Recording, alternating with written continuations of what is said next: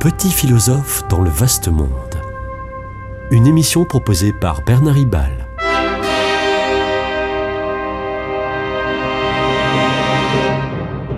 Bernard Ribal, essayiste, agrégé et docteur en philosophie. Il y a beaucoup d'intégration réussie d'immigrés. Le premier ministre du roi Charles III de Grande-Bretagne est issu d'ascendants indiens récents.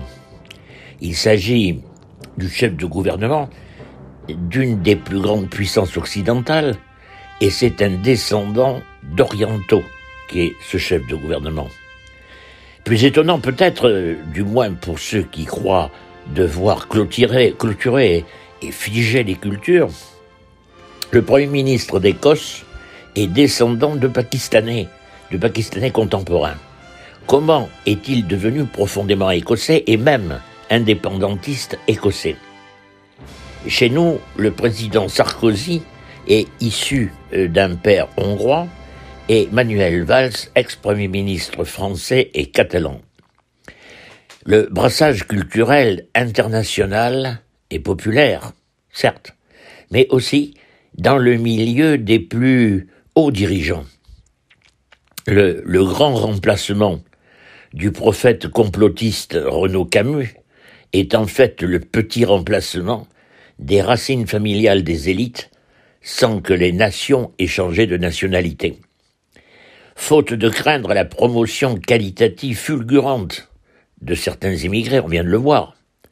Devons-nous craindre d'être submergés par la quantité d'immigrés? Aujourd'hui, 7 millions d'habitants de France sont nés à l'étranger de parents étrangers, soit 10% de la population, en sachant bien que sur ces 7 millions, 2,5 millions sont aujourd'hui français et non pas étrangers ce n'est pas, ce n'est pas un raz-de-marée.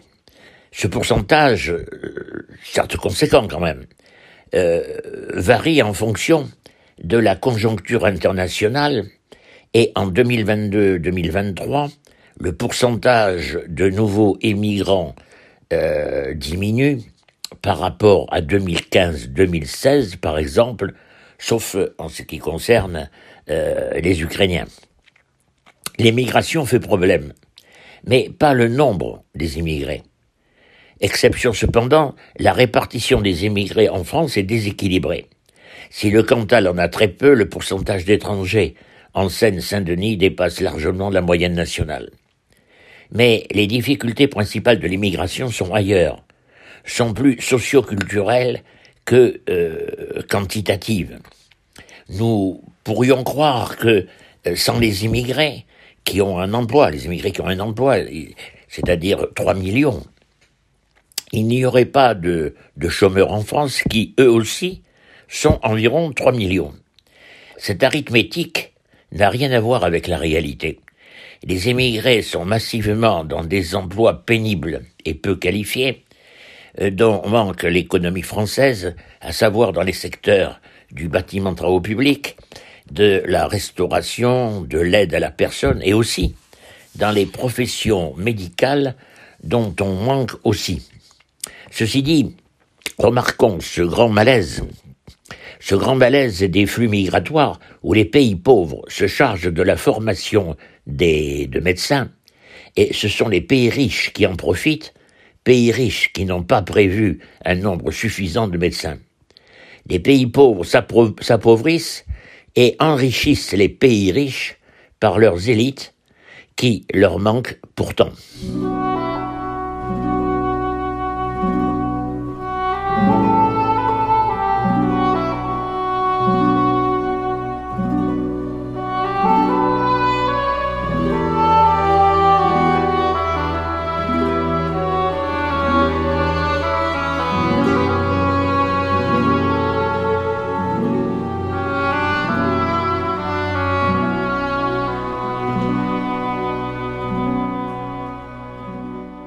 Un spécialiste de l'immigration et haut fonctionnaire, Didier Léchy, fait remarquer aussi que euh, les, les anciennes colonies devenues pays d'émigration vers la France n'ont pas développé la citoyenneté républicaine qui aurait pu cultiver le respect de la diversité.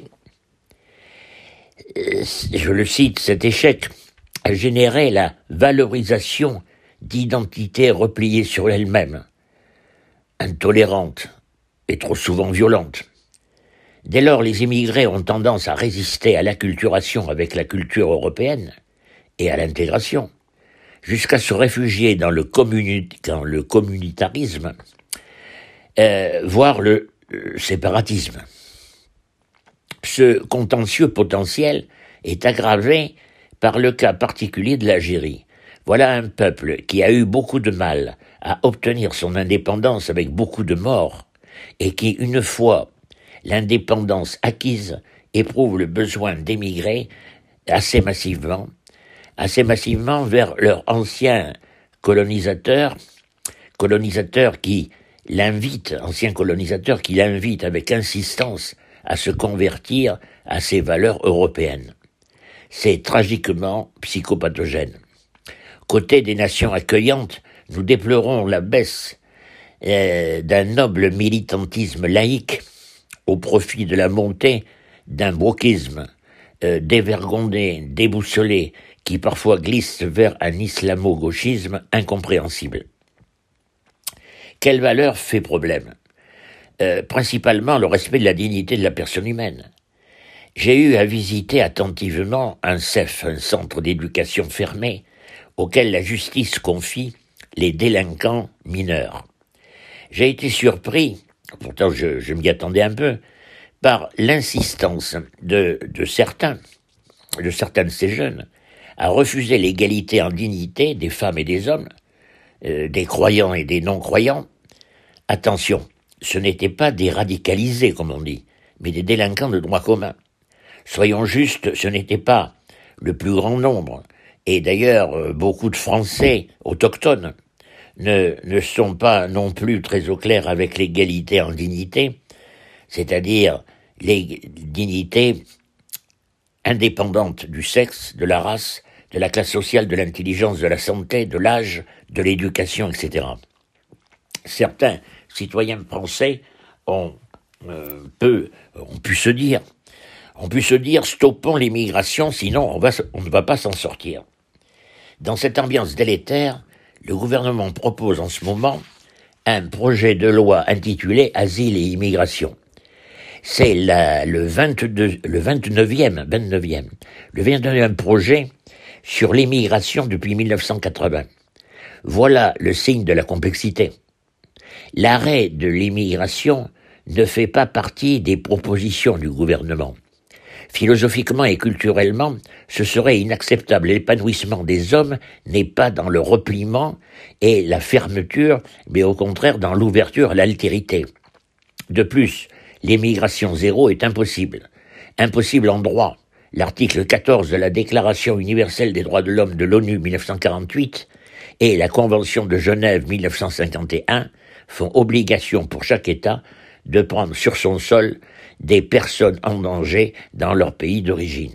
Impossible aussi, en fait, les flux migratoires qui vont des pays pauvres vers des pays apparemment riches, qui procurent des salaires 10 à 20 fois supérieurs, ne peuvent être arrêtés par personne. Les migrants vont jusqu'à s'embarquer sur des esquifs de fortune en terminant souvent leur voyage au fond de la mer.